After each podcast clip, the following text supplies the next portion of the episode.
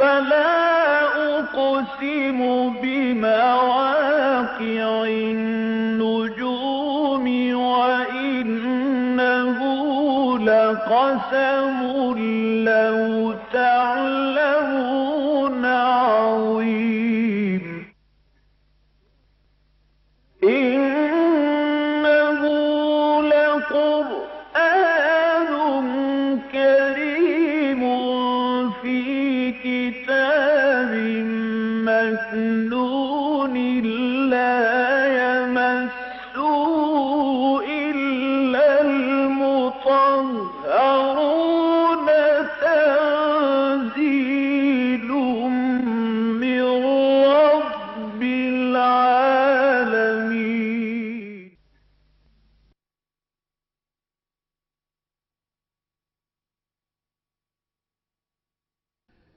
نحمده ونصلي على رسوله الكريم. اما بعد، فقد قال الله تبارك وتعالى كما ورد في سورة النساء. اعوذ بالله من الشيطان الرجيم. بسم الله الرحمن الرحيم. وإذا ضربتم في الأرض فليس عليكم جناح أن تقصروا من الصلاة إن خفتم أن يفتنكم الذين كفروا. ان الكافرين كانوا لكم عدوا مبينا. واذا كنت فيهم فاقمت لهم الصلاه فلتقم طائفه منهم معك ولياخذوا اسلحتهم فاذا سجدوا فليكونوا من ورائكم ولتات طائفه اخرى لم يصلوا فليصلوا معك ولياخذوا حذرهم واسلحتهم ود الذين كفروا لو تغفلون عن أسلحتكم وأمتعتكم فيميلون عليكم ميلة واحدة ولا جناح عليكم إن كان بكم أظم من مطر أو كنتم مرضى أن تضعوا أسلحتكم وخذوا حذركم إن الله أعد للكافرين عذابا مهينا فإذا قضيتم الصلاة فاذكروا الله قياما وقعودا وعلى جنوبكم فإذا اطمأننتم فأقيموا الصلاة إن الصلاة كانت على المؤمنين كتابا موقوتا ولا تهنوا في ابتغاء القوم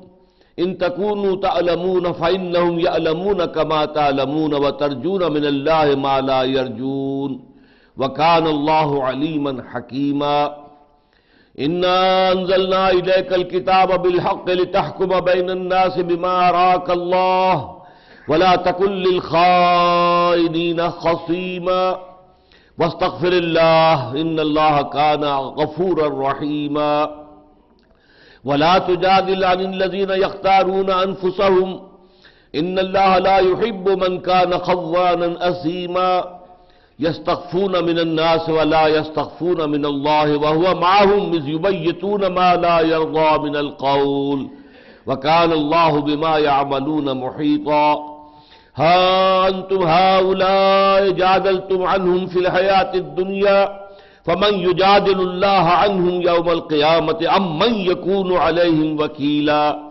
ومن يعمل سوءا ويظلم نفسه ثم يستغفر الله يجد الله غفورا رحيما ومن يكسب اسما فإنما يكسبه على نفسه وكان الله عليما حكيما ومن يكسب خطيئة أو اسما ثم يرم به بريئا فقد احتمل بهتانا واسما مبينا صدق الله العظيم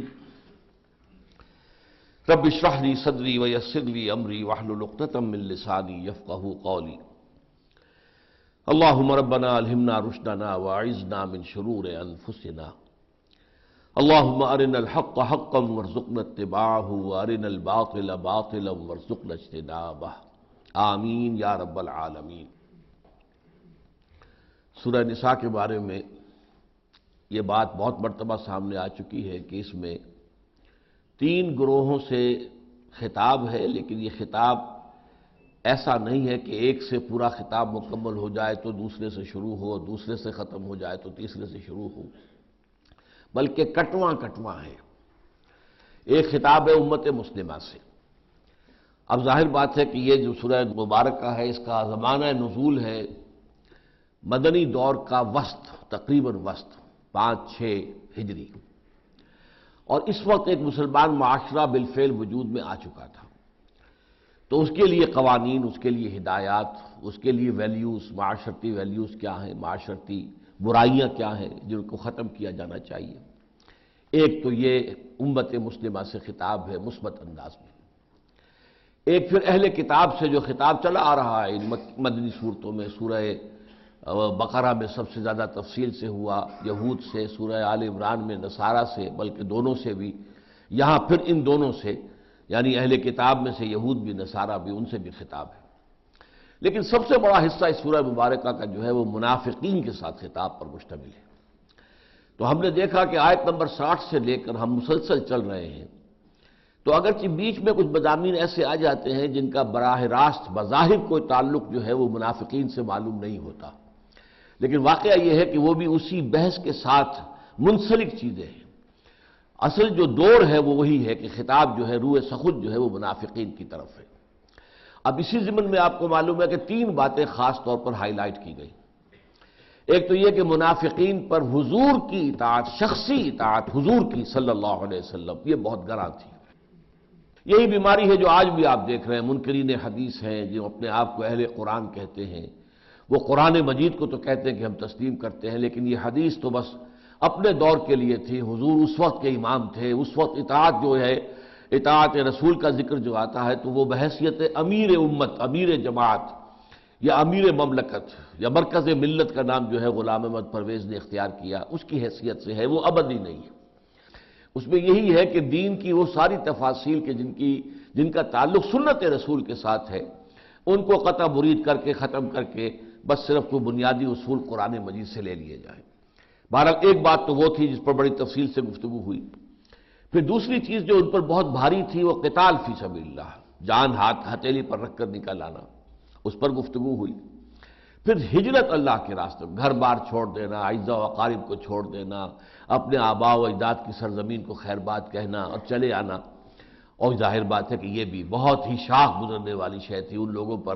جن میں یا تو یہ کہ شروع میں ایمان کمزور تھا اور ہوتے ہوتے پھر وہ کمزور ایمان سے پسپائی اختیار کرتے کرتے وہ منافقت کے درجے میں آ گئے تھے۔ پھر یہی ہجرت اور قتال فی سبیل اللہ کے ملے جلے مضامین جو ہیں وہ پچھلے چند درسوں سے ہمارے سامنے آ رہے ہیں۔ اب اسی ضمن میں کچھ ہدایات ہیں۔ فرمایا و ایزا ضرب تم فل اب فلیسا علیکم جناح تقسر اے مسلمانوں، جب تم زمین میں سفر پر نکلو تو تم پر کوئی گناہ نہیں ہے، کوئی تم پر گرفت نہیں ہوگی۔ اگر تم کم کر لو نماز میں، کمی کر لو، قصر کر لو۔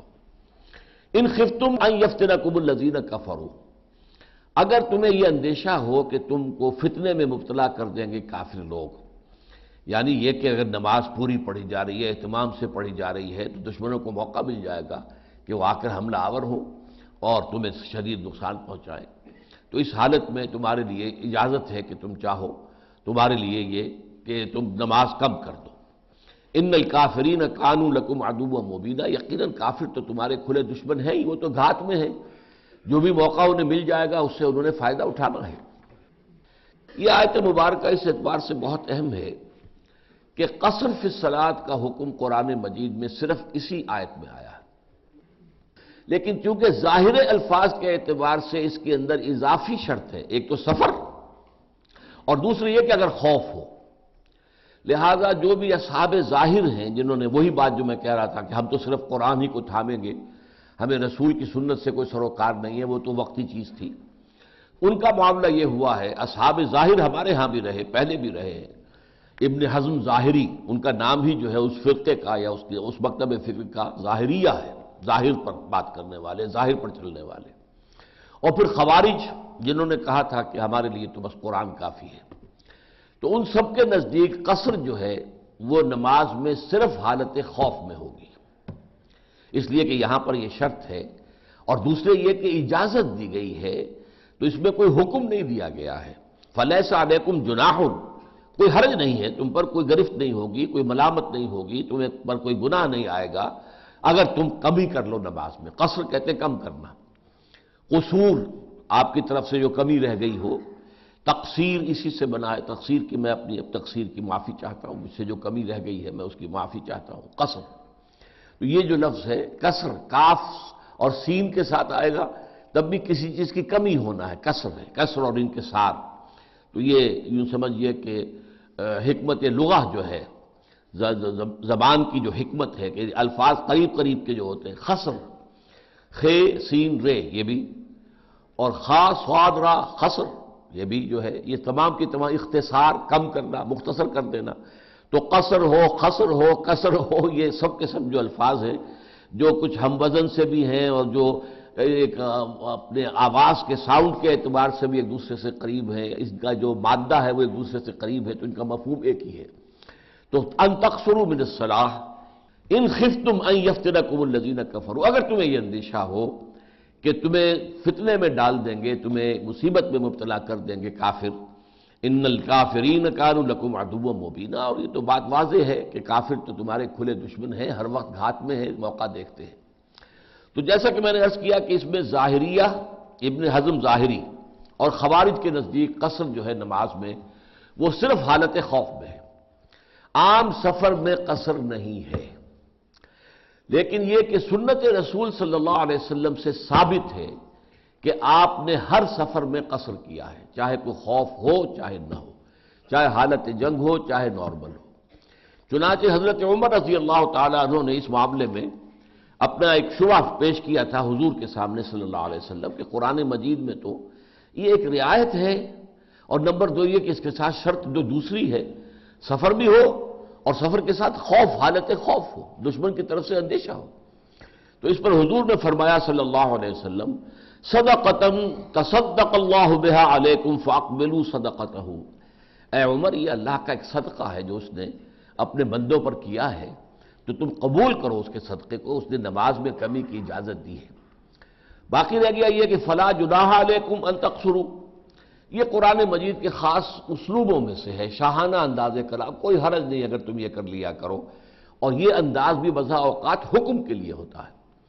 جیسے کہ سورہ بقرہ میں آیا ہے، ان صفا والمروۃ من شاعر اللہ، فمن حج البیت او تبرا فلا جناح علیہ ان یطوف بہما یہ جو صفا اور مروہ کی پہاڑیاں ہیں، یہ بھی اللہ تعالیٰ کے شاعر میں سے ہیں۔ تم میں سے جو کوئی بھی اللہ کے گھر کا حج کرے یا عمرہ ادا کرے تو کوئی حرج نہیں ہے کہ وہ طواف کر لیا کرے۔ اب یہاں پر بھی کوئی حرج نہیں ہے کہ الفاظ کہے لیکن یہ واجب ہے۔ یہ یوں سمجھیے کہ جو واجبات ہیں، جو بھی حج کے مناسک ہیں اور جو عمرے کے واجبات، ان میں شامل ہیں۔ تو یہ قرآن مجید کا ایک شاہانہ انداز ہے اللہ تعالیٰ۔ جیسے کہ لا اللہ کے بارے میں میں نے کہا کہ جیسے بادشاہ کسی سے کہے، ہم تمہیں فلاں مہم پر بھیج رہے ہیں، فلاں جرنیل کو۔ اور اگر تم کامیاب آئے تو شاید کہ ہم تمہیں فلاں صوبے کی گورنر ہی دے دیں۔ اب یہاں پہ شاید جو ہے، یہ حقیقی وعدے کے طور پر ہوتا ہے۔ اگر تم کامیاب ہوئے تو شاہانہ انداز کلام میں یہ شاید جو ہے، یہ صرف احتمال کے معنی میں نہیں ہوتا، بلکہ یقینی وعدے کے معنی میں ہوتا تو یہ انداز کلام ہے قرآن کا۔ فیضا ضرب تم فی الارض اب جب تم زمین میں نکلو فلیس علیکم جناح تو کوئی حرج نہیں ہے تم پر، کوئی گناہ نہیں ہے۔ ان تقصر من الصلاح کہ تم کم کر دو نماز کو، قصر کرو نماز میں۔ ان خفتم ان یفتنکم الذین کفروا۔ اگر تمہیں اندیشہ ہو کہ تم وہ دشمن جو ہے وہ فتنے میں مبتلا کر دیں گے۔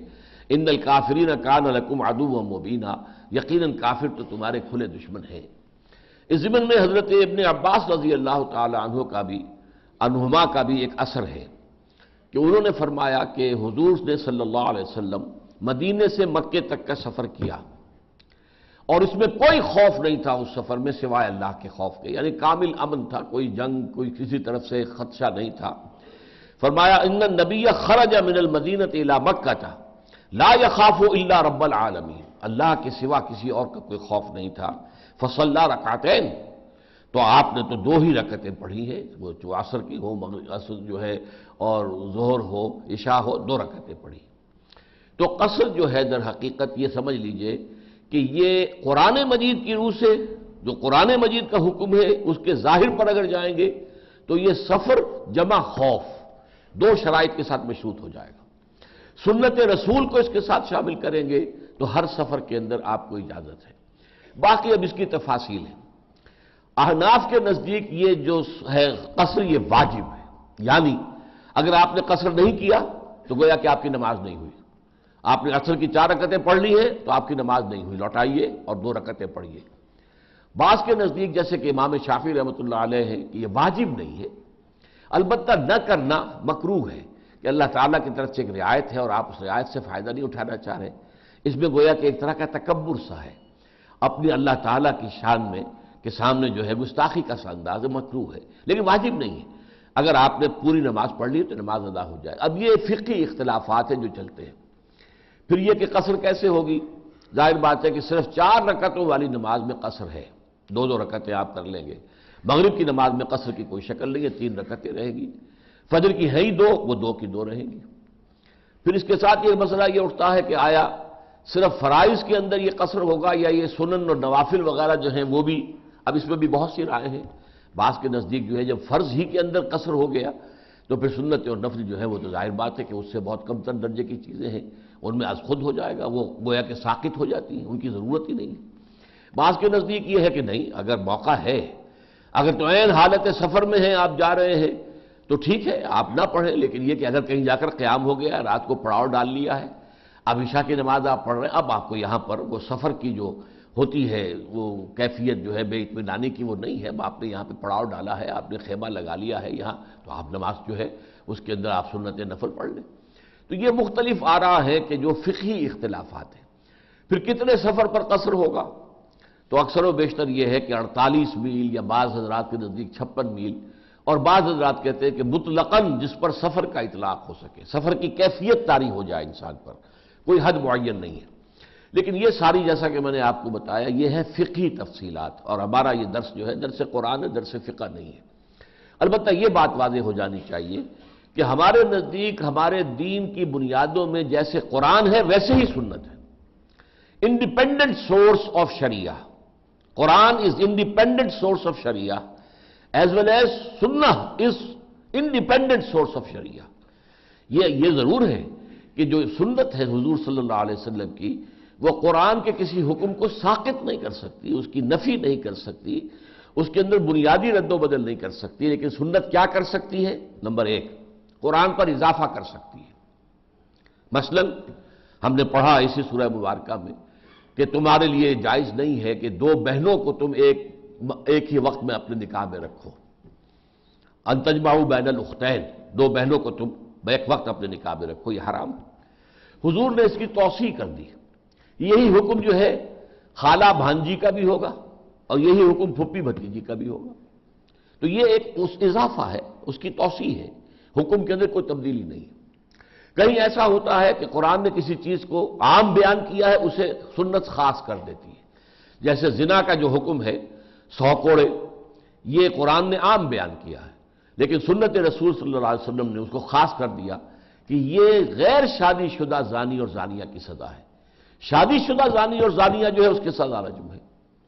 تو قرآن پر اضافہ ہو سکتا ہے، قرآن کے خاص کو عام کیا جا سکتا ہے، قرآن کے عام کو خاص کیا جا سکتا ہے۔ یہ تو سنت رسول کا حق ہے، لیکن سنت جو ہے وہ کہیں قرآن مجید کی کسی شے کی مطلق نفی نہیں کر سکتی۔ تو یہاں پر بھی جیسا کہ میں نے کہا کہ ایک اضافہ ہے کہ اللہ تعالیٰ کی طرف سے یہ ہدیہ ہے تمہارے لیے، یہ تحفہ ہے، صدقہ ہے، اس کو قبول کرو خوش دلی کے ساتھ۔ تو اس میں یہ ہے کہ وہ قصر کرنا چاہیے۔ البتہ یہ کہ باقی تفاصیل جیسا کہ میں نے عرض کیا، اس کی مختلف شکلیں ہو سکتی ہیں۔ تو مختلف شکلوں کا معاملہ جو ہے، وہ پھر فقہا کے آپس کے استعمالات جو ہے، ان کے مختلف جو اصول ہیں، طریقے ہیں، اس کے پر مبنی ہے وہ ایزا کن تفیم اور اے نبی، جب آپ ان میں موجود ہوں، دیکھیے کہ سفر میں خاص طور پر جبکہ خوف، اب اس حالت خوف کی نماز کا جو ہے، وہ بیان ہو رہا ہے۔ حالت خوف میں یہ بھی ہو سکتا ہے کہ بالکل جماعت جو ہے سرے سے ساقت ہو جائے، نماز ساقت ہو جائے۔ جیسے کہ غزوہ خندق میں ہوا ہے، نمازیں کئی قضا ہوئی ہیں۔ اگر اس درجے ہے مارکا برپا ہے، گھمسان کی کا جو ہے کوئی معاملہ ہے، وہ بہت ہی کریٹیکل ٹائم ہے، تو ظاہر بات ہے نماز مؤخر ہو سکتی۔ لیکن یہ کہ اگر اس سے کمتر کا معاملہ ہے، تو جس سے بہتر سے بہتر شکل میں ادا کی جا سکتی وہ نماز ادا کی جائے۔ اس لیے کہ نماز بہرحال اللہ تعالیٰ کی طرف سے فرض ہے۔ اور اوقات کے تعین کے ساتھ فرض ہے۔ فجر اپنے وقت پر فرض ہے، ظہر اپنے وقت میں فرض ہے اثر اپنے وقت میں فرض ہے، مغرب اپنے وقت میں فرض ہے، عشاء اپنے وقت میں فرض ہے۔ کتاب و موقوطہ بھی آ جائے گا آگے کہ یہ تو جو کتاب اللہ تعالیٰ کی طرف سے جو لکھا ہوا فیصلہ ہے نماز کے بارے میں، یہ وقت کے ساتھ منسلک ہے۔ لیکن نماز میں ہر جگہ صورت مختلف ہو سکتی ہے، ایسا ہے حالت خوف ہے، سفر بھی کر رہے ہیں اور سواریوں پر جائیں سواریوں پر نماز پڑھ لی جائے۔ اور جو ہے آپ جس طریقے سے بھی کر سکتے ہو، علیحدہ علیحدہ پڑھ لیں۔ لیکن ایک خاص صورتحال ایسی ہو سکتی ہے کہ اگرچہ جنگ ہے، حالت جنگ ہے، لیکن یہ کہ مسلمانوں کا جتھا بھی ایک جگہ پر موجود ہے موجود ہے، ایک جماعت ہے، ایک گروہ ہے، اور پھر حضور بھی اس میں موجود ہے۔ اب ظاہر بات ہے کہ حضور موجود ہے تو امامت کوئی اور تو نہیں کر سکتا۔ امامت حضور کرائیں گے۔ اور کوئی بھی مسلمان اس کو پسند نہیں کرے گا کہ وہ حضور کی امامت کو چھوڑ کر کسی اور کی امامت میں نماز ادا کرے۔ اس پیچیدگی کا حل ہے جو اس آیت میں دیا گیا ہے۔ وہ کن تفیم ارے نبی، جب آپ ان میں موجود ہوں، فاقمت الحم الصلاح اور آپ ان کے لیے نماز قائم کریں فلتقن طائفتم منہم معکا تو چاہیے کہ ان میں سے ایک گروہ آپ کے ساتھ کھڑا ہو جائے ولیا خلو اسلحہ ہوں لیکن اس حال میں بھی وہ اپنا اسلحہ ساتھ رکھیں۔ فیضا سجدو جب وہ نماز پڑھ لیں فل یقون ورائے تو چاہیے کہ وہ پھر پیچھے چلے جائیں۔ ولتا طائفت اخرا اور اب دوسرا گروہ آ جائے۔ لم یوسلو جنہوں نے ابھی نماز نہیں پڑھی۔ فل یوسلو ماں کا اب وہ نماز پڑھیں آپ کے ساتھ۔ ول یا خزو حضر ہوں و اور چاہیے کہ وہ اپنے بچاؤ کا سامان اور اپنا اسلحہ ساتھ رکھیں۔ ود الزین کفر لو تخلون عن اسلحت کم وامتیات کم فیملون علیکم میلتم واحدہ اور یقیناً کافر تو یہ چاہتے ہیں کہ کوئی ایسی شکل ہو کہ تم اپنے ساز و سامان اور اپنے اسلحہ سے غافل ہو جاؤ، پھر وہ تم پر یکبارگی ٹوٹ پڑے۔ اب یہ کیفیت کیا ہے؟ اس کی مختلف شکلیں آئی ہیں۔ لیکن جو سب سے زیادہ موضوع سمجھ میں آتی ہے بات وہ کیا ہے؟ کہ دو رکت نماز پڑھنی ہے، حضور نے بھی، حضور بھی قصر کر رہے ہیں اور صحابہ بھی قصر کر رہے ہیں۔ تو حضور نے نیت باندھی اور آدھی جماعت جو ہے، آدھی آدھی نفری وہ حضور کے پیچھے جماعت میں کھڑی ہو گئی۔ ایک رکت ادا کر کے حضور اب اٹھے نہیں، بیٹھے ہی رہے۔ لیکن یہ کہ دوسرے باقی جو پیچھے ہیں، ان سب نے کھڑے ہو کر ایک رکت اور ادا کر بھی اسلام پھر اور چلے گئے۔ حضور ابھی اسی حالت نماز کے اندر ہے تشریف فرما ہے۔ اب جب وہ پہلا گروہ چلا گیا، اس کی دو رکتیں ہو گئی، ایک حضور کے پیچھے اور ایک اس نے انڈیپینڈنٹلی اپنے طور پر پڑھی ہے۔ اب بقیہ فوج آئے گی، بقیہ لوگ آ جائیں گے، وہ اب ان کی جگہ لیں گے۔ اب حضور دوسری رکت پڑھیں گے۔ تو گویا کہ اب ان کو ایک رکت حضور کے ساتھ مل گئی۔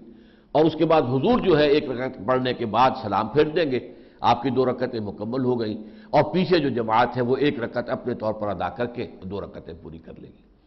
اس کی شکلیں کچھ اور بھی بیان کی گئی ہیں۔ بعض لوگوں نے کہا کہ حضور چار رکتیں پڑھیں۔ اور صحابہ جو ہیں پیچھے وہ دو دو رکتیں پڑھیں، لیکن اس صورت میں پھر یہ ہے کہ وہ قصر کا حکم جو ہے، تو پھر وہ حضور کا اس پر عمل نہیں ہوگا۔ حضور پر بھی قصر اسی طریقے سے ہے، جس کو حنفیہ کے نزدیک تو واجب ہے، لازم ہے۔ اور باقی کے نزدیک بھی اگر نہ کرے تو کویا کہ ایک کفران نعمت ہے۔ اللہ تعالیٰ کی نعمت کو ٹھکرانے کے معنی میں ہے تو مکرو ہے۔ اس لحاظ سے بہترین شکل وہی سمجھ میں آتی ہے جو میں نے آپ کے سامنے رکھی کہ حضور کے ساتھ ایک گروہ نے نیت باندھ لی، ایک رکت پڑھ لی۔ اب حضور کے بعد حضور جو ہے اس رکت کو پورا کر کے تشریف فرما رہے آپ نے سلام نہیں پھیرا۔ باقی لوگ کھڑے ہو گئے۔ انہوں نے اپنی دوسری رکت اپنے طور پر پڑھ لی۔ سلام پھیرا اور چلے گئے۔ اب وہ پیچھے چلے گئے۔ اب وہ محافظ ہیں۔ بقیہ جو فوج تھی جو رہ گئی تھی وہ آگے آئی اور اس نے آ کر حضور کے پیچھے سب بندی کی۔ اب حضور نے کھڑے ہو کر ایک رکت نماز جو ہے مزید اپنی جو رہ گئی تھی پڑھی۔ تو یہ گویا کہ بقیہ فوج کو ان کے ساتھ ان کی امامت میں رکت مل گئی۔ اب اس کے بعد حضور نے ایک رکت پڑھنے کے بعد جو ہے چونکہ دو آپ کی ہو گئی، آپ نے سلام پھیر دیا۔ لیکن یہ کہ باقی سب حضرات جو ہے مقتدی وہ کھڑے ہو گئے، انہوں نے اپنی ایک ایک رکت اور پڑھ لی اور ان کو سلام پھیر دیا۔ تو یہ معلوم لیکن اس میں جو زور دیا جا رہا ہے کہ وہ اپنا اسلحہ ساتھ رکھے۔ اس لیے کہ حالات بہت ہی یوں سمجھیے کہ ایک ایمرجنسی کے حالات تھے، بہت کسی وقت بھی کوئی صورتحال پیش آ سکتی تھی۔ اب ظاہر بات ہے کہ اگر حملہ ہو جاتا ہے نماز میں تو نماز تو آپ کو توڑ دینی پڑے گی، اگرچہ وہ نماز توڑی ہوئی تصور نہیں کی جاتی۔ وہ گویا کہ نماز ہی کے اندر آپ کا پورا عمل ہوگا جو آپ کر رہے ہیں۔ جیسے اس سے فارغ ہو پھر نماز پوری کریں۔ لیکن یہ ہے کہ ظاہر بات ہے کہ اس صورت میں آپ دوڑیں گے اپنا اسلحہ لینے کے لیے اتنی دیر میں تو بہت کافی جو ہے آپ کا نقصان ہو چکا ہوگا۔ تو اسلحہ ساتھ رکھیں۔ یہاں دو الفاظ آ رہے ہیں ہزر کم و اسلحات کم اگرچہ ہزر اکیلا آئے گا تو اس میں دونوں چیزیں آ جائیں گی، اپنے بچاؤ کا سامان۔ بچاؤ کے سامان میں وہ بھی ہے جو دفاع کے لیے، سر کے اوپر خود ہو، جسم کے اوپر زرا ہو، اس طریقے سے انسان جو ہے، اور ڈھال اپنی جو ہے، اپنے پاس رکھے قریب، جیسے ہی کوئی دشمن کا وار جو اچانک آئے تو وہ ڈھال سے اس کو روک سکے۔ اسلحہ میں تلوار ہے نیزا ہے، وغیرہ ہے، چیزیں ہیں، یہ ساتھ رکھیں۔ اب ظاہر بات ہے، نماز کے اندر ان چیزوں کو ساتھ رکھنا جو ہے، بہت ایک تکلیف دہ معاملہ ہے، آسان کام تو نہیں، لیکن یہ کس میں زور دیا گیا ہے۔ فلتقم طائفت منہم ماں کا ولیا خلو اسلحہ ہوں انہیں چاہیے کہ اپنا اسلحہ اپنے ساتھ رکھے۔ فیضا سجدو اب یہاں پر دیکھیے رکت کے لیے سجدے کا لفظ آیا، اس لیے کہ نماز کی جو آخری جو شکل ہے، جو یوں سمجھیے کہ جس میں کلائمیکس کہتے ہیں ہم، آخری اس معنی میں، وہ سجدہ ہے۔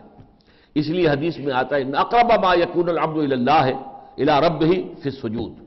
قریب ترین جو بندہ اپنے رب سے ہوتا ہے وہ سجدے کی حالت میں ہوتا ہے۔ اس لیے کہ ہمارے اور رب کے درمیان حائل ہماری انانیت ہے۔ ہمارا نفس، ہماری نفسانیت، میری انا، میں۔ اور اس وقت جب آدمی سجدے میں ہوتا ہے، جس کے لیے آیا ہے کہ یوں سمجھا کرو کہ گویا کہ تم نے اپنے رب کے قدموں میں سر رکھ دیا ہے۔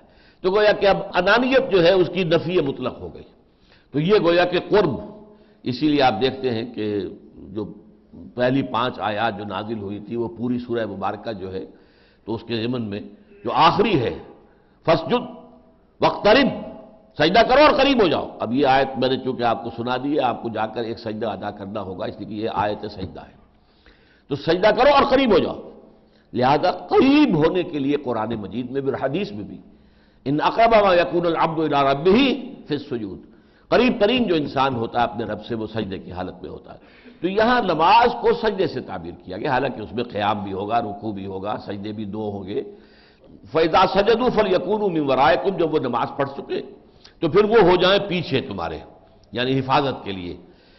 ولطاط رائفت اخرا اب دوسرا گروہ آ جائے۔ لم یسلو جنہوں نے ابھی نماز نہیں پڑھی تھی فل یسلو کا چاہیے کہ وہ آپ کے ساتھ نماز پڑھے۔ ولیا خزو حضر ہوں وہ اسلحہ ہوں اور چاہیے کہ وہ بھی اپنی حفاظت کا سامان بھی اور اصلاح بھی ساتھ رکھیں ود الزین کفر اللہ تک فلون اسلحت کم امتیات کم اور یہ کافر تو چاہتے ہیں خواہش مند ہیں۔ کہ تم غافل ہو جاؤ اپنے سامان سے اور اپنے اسلحہ سے۔ فیمیلون علیکم میلتم واحدہ تو پھر وہ تم پر ٹوٹ پڑے یک بارگی اچانک پورے کے پورے جوش کے ساتھ۔ ولا جناح علیکم انکان بکم ازم من مطر۔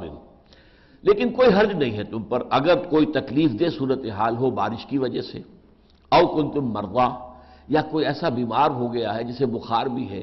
وہ یہ سارا وزن اپنے ساتھ اٹھا کر سجدہ رکو نہیں کر سکتا ہے۔ ان تودا ہوں اسلحہ تو اس میں کوئی حرج نہیں ہے، وہی جناح علیکم، ایک اجازت دی جا رہی ہے کہ تم اسلحہ تو رکھ دو۔ یعنی جو جارحانہ اسلحہ ہے، تلوار ہے نیزا ہے، کمان ہے، تیر ہے، ان کو تو رکھ دو۔ وہ خزو حضر اب یہاں پہ چونکہ علیحدہ کر دیا گیا، اسلحہ اور حضر تو حضر کہیں گے حضر کہتے ہیں بچنے والی شے۔ قابل حضر ہے یہ معاملہ۔ تو حضر جو ہے وہ شے ہے جو تمہیں بچائے۔ سر پر خود ہے، جسم کے اوپر جو ہے، سینے کے اوپر۔ آپ نے زرا پہنی ہوئی ہے اور آپ کے پاس ڈھال ہے، یہ چیزیں جو ہے سامان رکھنا ضروری ہے۔ ان اللہ عد علی کافرین عذاب مہینہ اللہ تعالیٰ نے ان کافروں کے لیے بہت ہی احانت آمیز، بہت ہی توہین آمیز عذاب جو ہے وہ تیار کر رکھا ہے۔ فیضا قدر تم الصلاۃ فضکر اللہ قیام و قرود والا جنوب پھر تم جب نماز اس طریقے سے تم نے ادا کر لی، تو اب یہ نہیں ہے کہ تم ذکر سے فارغ ہو گئے، اب تو ذکر کرو۔ کھڑے ہوئے، بیٹھے ہوئے اور لیٹے ہوئے، رات کو اگر لیٹنے کا موقع مل گیا تب بھی اللہ کا ذکر کرتے ہوئے تمہاری آنکھ لگے اور اللہ کے ذکر کے ساتھ آنکھ کھل جائے۔ الحمد للہ بادما ماتنی واہ نشور آنکھ کھلے تو اللہ کے ذکر کے ساتھ ہو۔ اللہ بسم کا منہ تو واحیہ ہے اللہ، تیرے ہی نام کے ساتھ میں مرتا بھی ہوں، زندہ بھی ہوتا ہوں۔ تو یہ ساری چیزیں جو ہے ان میں ذکر، کھڑے، بیٹھے، لیٹے، ہر حال میں اللہ کو یاد رکھنا، جس کو اب کہا جاتا ہے ذکر کثیر۔ بس اللہ ذکر کثیر اللہ اللہ تفلحون۔ جو سورہ جمعہ میں آیا ہے فیضا قدرت صلاح و فن تشروف من فضل اللہ بس اللہ کثیر اللہ اللہ تفلحون۔ اور اس ذکر کثیر کی میں نے کئی مرتبہ وضاحت کی ہے کہ سب سے عمدہ شکل کیا ہے۔ ایک تو یہ بھی ہے، تسبیح آپ کریں، سبحان اللہ و بحمد ہی سبحان اللہ العظیم۔ کلمتان حبیبتان الرحمن، خفیفتان اللسان، ثقیلتان فی المیزان۔ سبحان اللہ و بحمد ہی سبحان اللہ العظیم۔ یہ آخری حدیث ہے جس پر کہ امام بخاری نے اپنا مجموعہ احادیث جو ہے صحیح بخاری اس کو ختم کیا ہے۔ دو کلمے ایسے ہیں جو اللہ کو بہت محبوب ہیں، زبان پر بہت ہلکے ہیں، لیکن اللہ کی میزان میں بہت بھاری ہے سبحان اللہ و بحمد ہی سبحان اللہ العظیم۔ اس کی آپ تکرار کرتے رہے اسی طریقے سے دنیا کا جو کام بھی آپ کر رہے ہیں، اس میں اللہ کے نبی کی طرف سے جو مسنون دعائیں ہیں، وہ آپ پڑھتے رہیں۔ پانی پینے لگے ہیں، بسم اللہ کیجیے۔ پی چکے ہیں تو الحمدللہ لذیذ اطمانی و سقانی و جعلنی من المسلمین۔ پڑھتے رہیے۔ ہر ہر کام کے ساتھ، دنیا کا کوئی کام آپ تصور نہیں کر سکتے جس کے ساتھ دعا مصنون موجود نہ ہو۔ یہاں تک کہ تعلق ضرور شو ہے، مباشرت ہے، اس کے پہلے بھی دعا ہے۔ تو دعا اللہ کو تو ہر وقت یاد رکھو۔ کبھی بھی نہ بھولا تو اللہ تعالیٰ کے ساتھ ذکر کثیر کی یہ شکل جو ہے، یہ برقرار رہنی چاہیے۔ یہ تو ایک معین ذکر ہے جو نماز کی شکل میں تم پر لازم کر دیا گیا۔ عقیمی صلاح علیہ ذکری۔ یہ گویا کہ ذکر کا ستون ہے، لیکن اس کے گرد جو ہے، ذکر کی بہت سی شکلیں جو ہے وہ ہمہ کل ہمہ وقت ذکر جو ہے، وہ موجود رہنا چاہیے۔ فیضت نہ تم فاقیم الصلاح پھر جب تم امن میں آ جاؤ، اطمینان، اب وہ خوف کی حالت ختم ہو گئی، تو نماز قائم کرو، جیسے کہ نماز کے قائم کرنے کا حق ہے۔ وہ اب اقامت الصلاط کے سارے شرائط ہوں گے، اس میں پھر وہ اذان بھی ہوگی، اس میں اقامہ ہوگا، اس میں جو ہے سب بندی پوری ہوگی، ٹھیک ٹھیک جو ہے امام سب بندی کرے گا، تیر لے کر جائے گا اور لوگوں کو جو ہے سیدھا کرے گا جو آگے پیچھے ہوں گے۔ یہ سارے کام جو ہے اور پورے سکون کے ساتھ تمام ارکان کو ادا کرتے ہوئے، جسے کہا جاتا ہے کہ یہ تمام ارکان جو ہے ان کا ان کا عدل، ان کا حق ادا کیا جائے۔ یہ سارا نماز کا نظام جو ہے پھر قائم کرو۔ ان صلاح کانت المومنین کتابم موقوتا۔ یہ ہے جس کا میں نے حوالہ دیا تھا ابتدا میں۔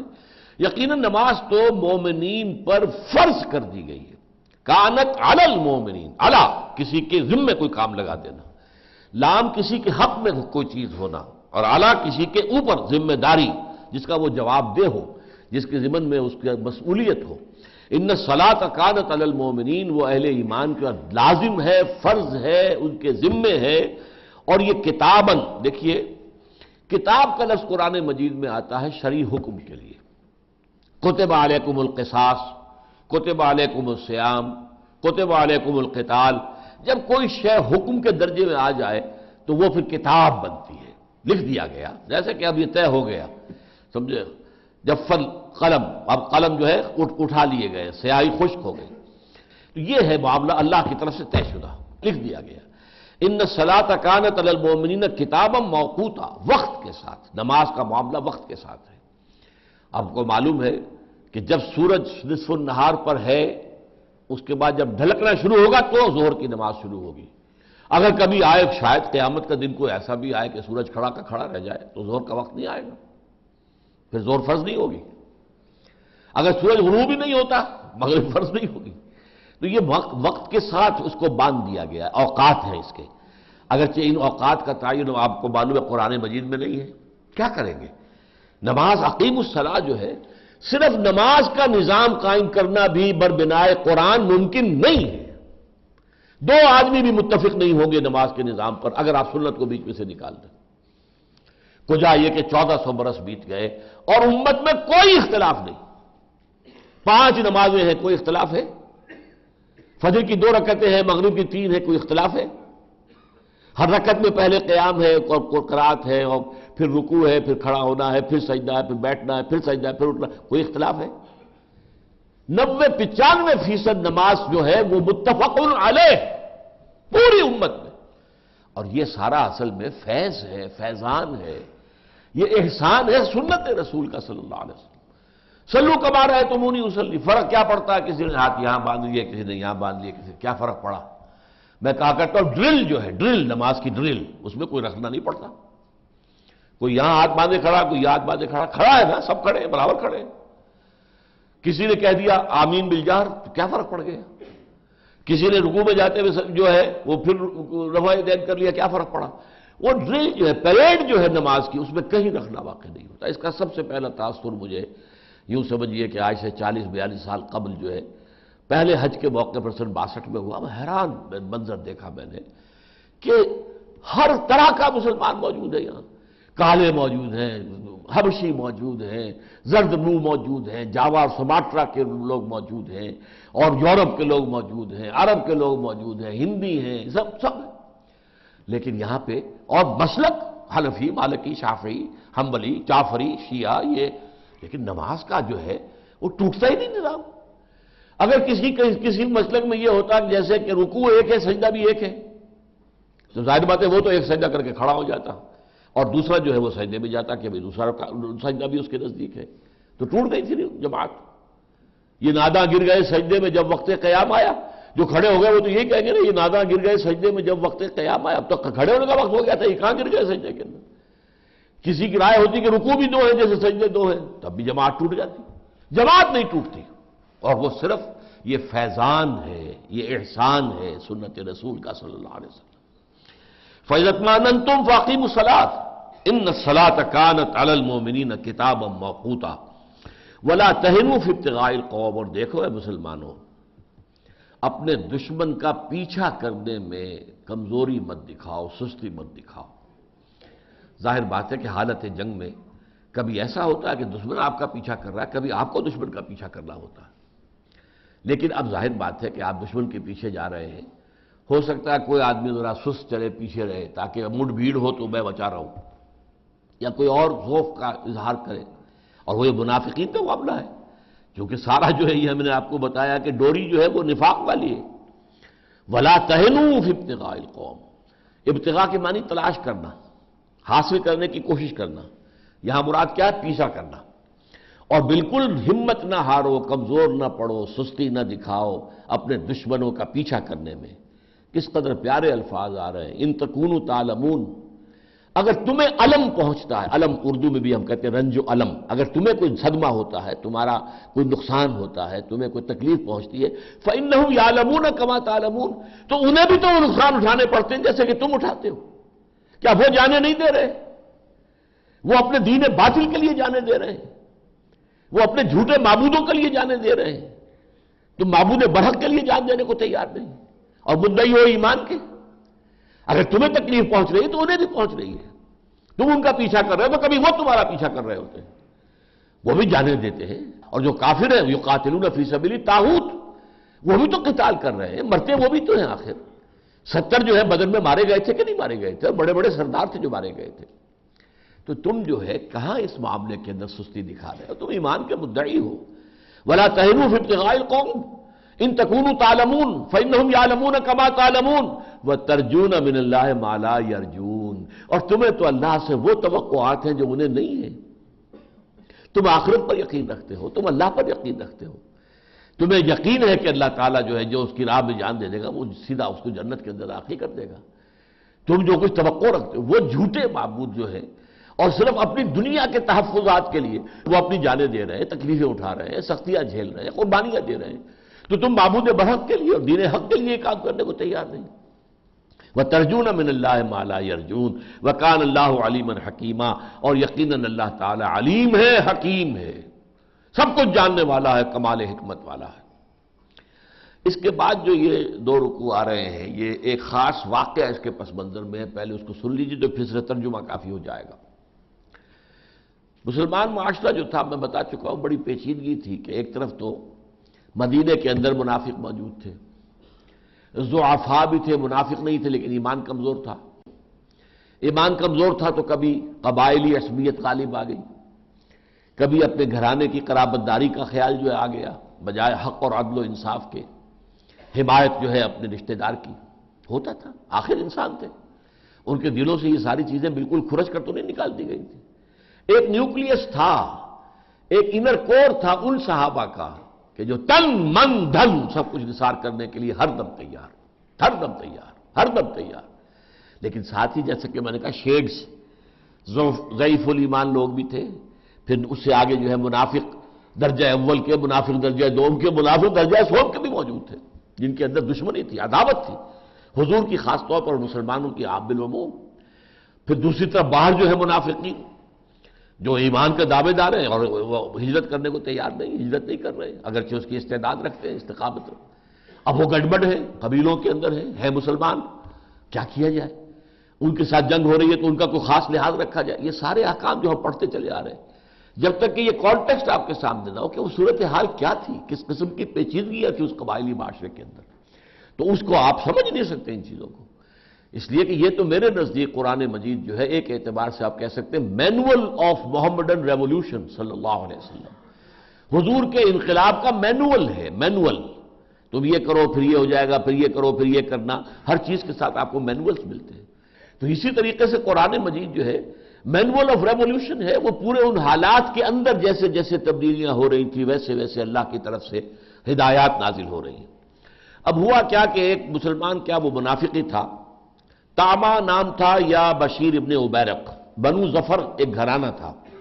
یہ میں نے بارہ آپ کو بتایا بارہا کہ ایک قبیلہ ہوتا ہے قبیلے کے اندر گھرانے ہوتے۔ ہیں قریش ایک قبیلہ تھا، بنو ہاشم، بنو میاں بنو عدی، بنو تیم، بنو فلاں بنو فلاں، یہ بنو جو تھے۔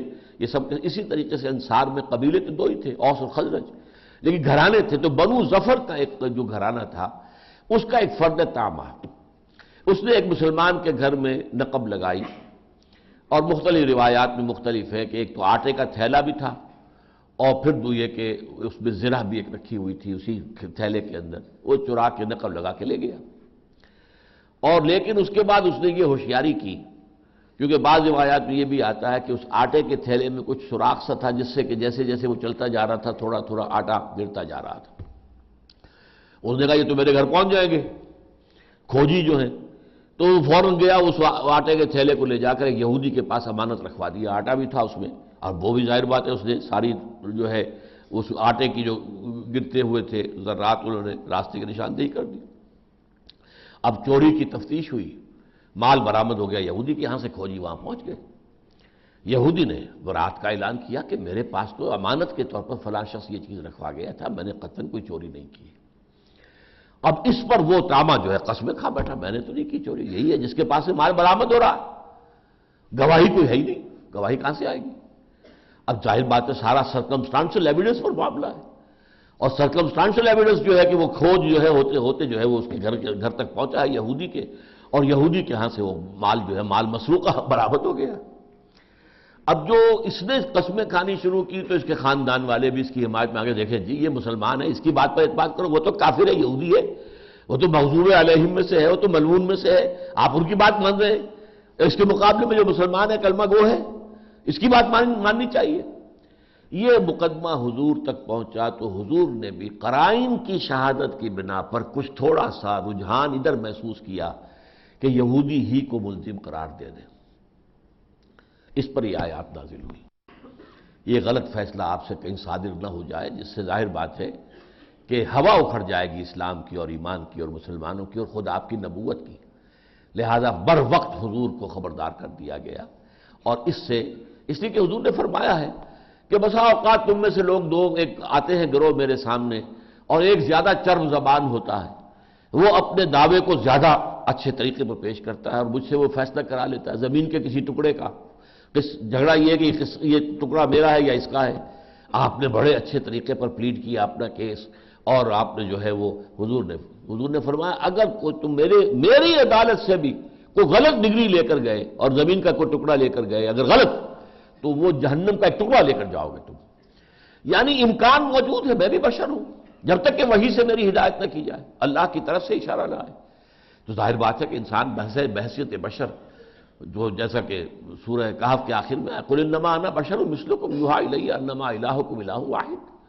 تو میں بھی ظاہر بات ہے کہ قیاس کروں گا، سوچوں گا اور کروں گا، قرائن کی شہادت پر میں فیصلہ کر دوں گا۔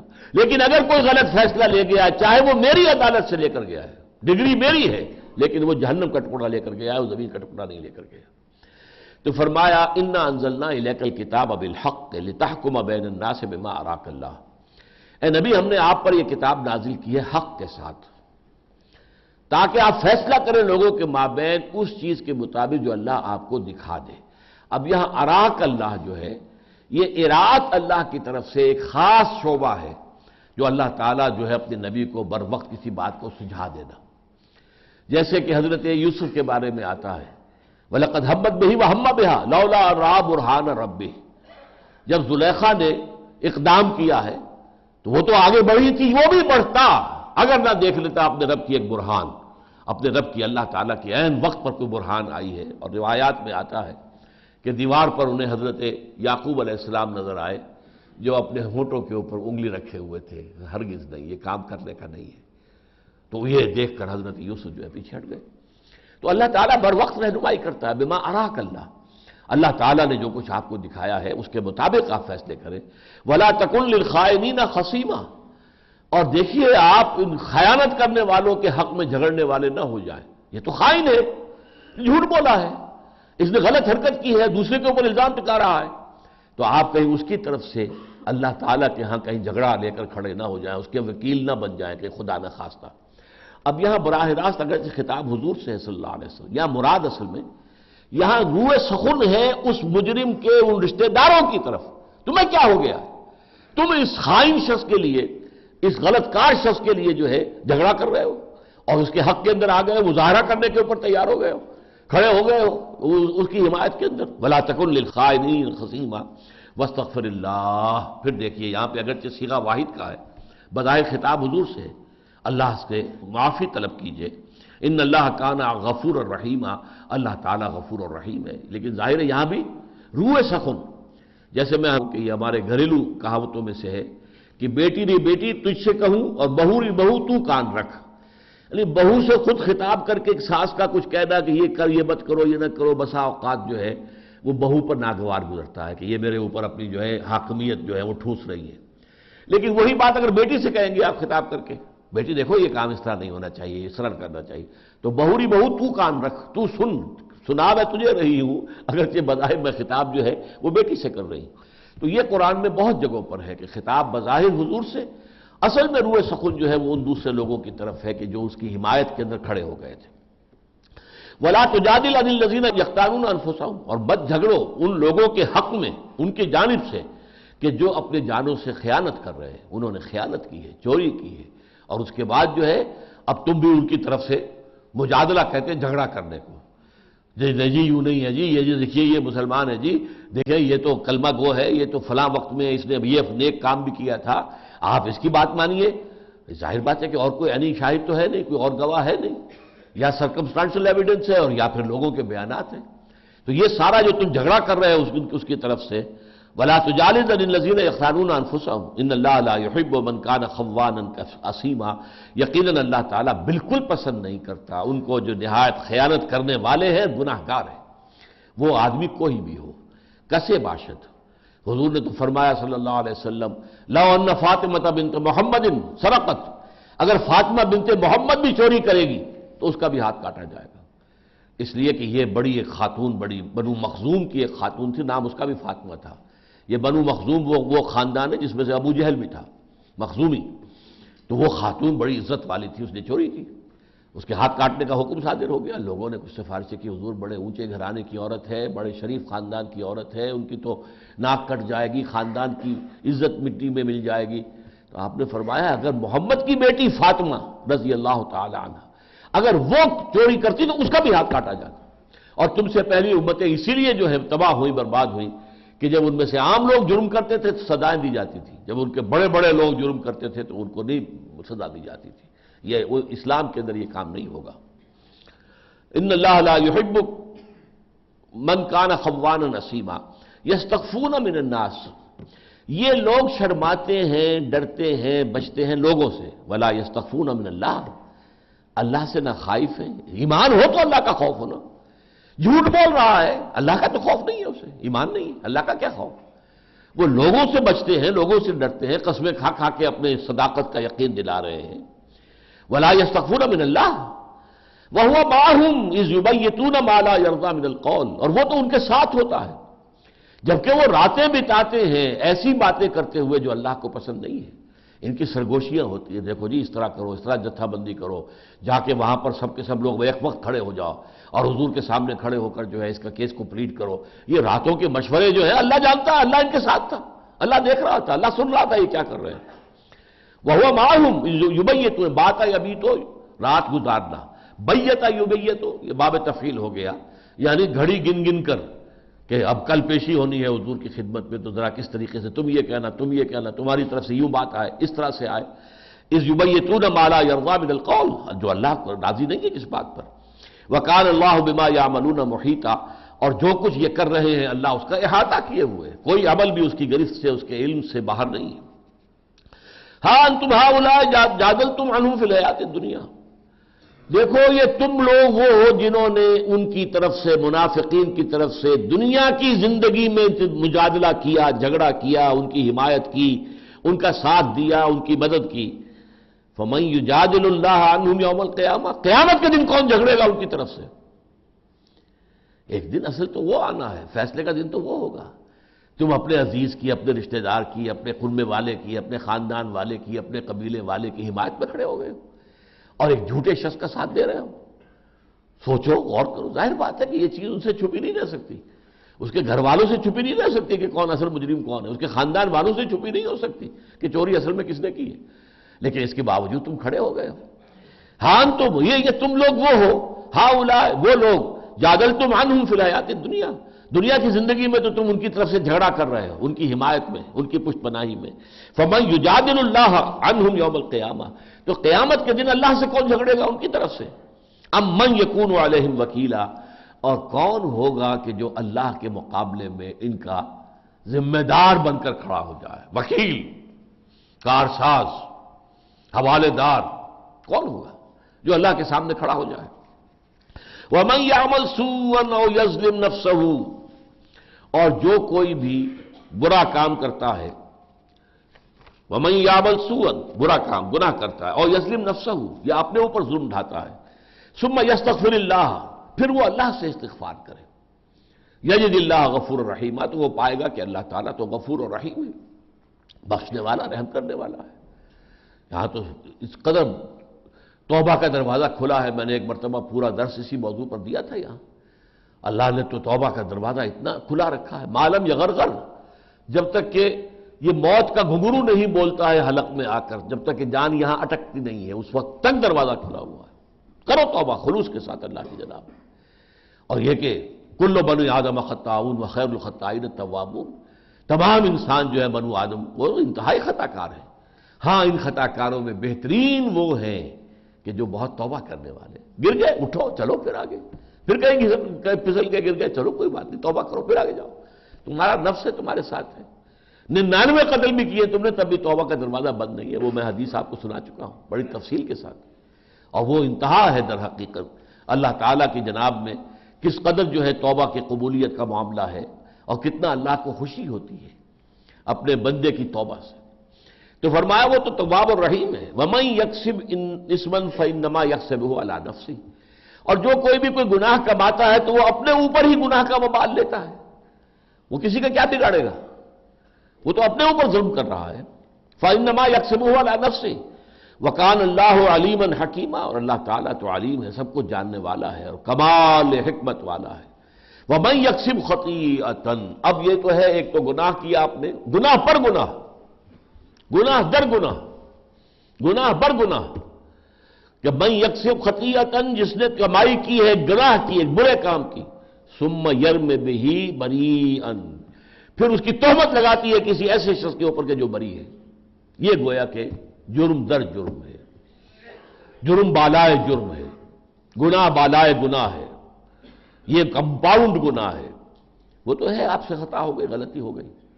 جب تک آپ پکڑ میں نہیں آئے قانون کے، آپ نے توبہ کی تو اللہ توبہ قبول کر لے گا۔ اگرچہ دنیا کا قانون جو ہے وہ تو سزا دے گا آپ کو، لیکن فرض کیجیے، آپ کا اللہ تعالیٰ نے پردہ ڈالا ہوا ہے، کسی شخص سے زنا ہو گیا ہے۔ لیکن یہ کہ کسی کو علم نہیں ہے اس کا، اس اس نے اللہ کی جناب میں توبہ کی ہے، اللہ توبہ قبول کر لے گا۔ یہ دوسری بالکل انتہا ہے کہ کسی کے دل میں اتنا خوف اللہ کا ہو، جیسا کہ دو واقعات ہمیں ملتے ہیں۔ ایک خاتون غامدی خاتون تھی اور ایک جو ہے حضرت معاش تھے۔ انہوں نے کہا کہ حضور، ہم سے یہ گناہ ہو گیا، ہمیں پاک کر دی لیکن یہ تو انتہا ہے کہ رجم کی سزا کے لیے انسان اپنے آپ کو پیش کر رہا ہو۔ یہ تو تقوی کے اور خوف خدا بندی کا اور آخرت کے یقین کا بہت ہی بڑا ثبوت ہے۔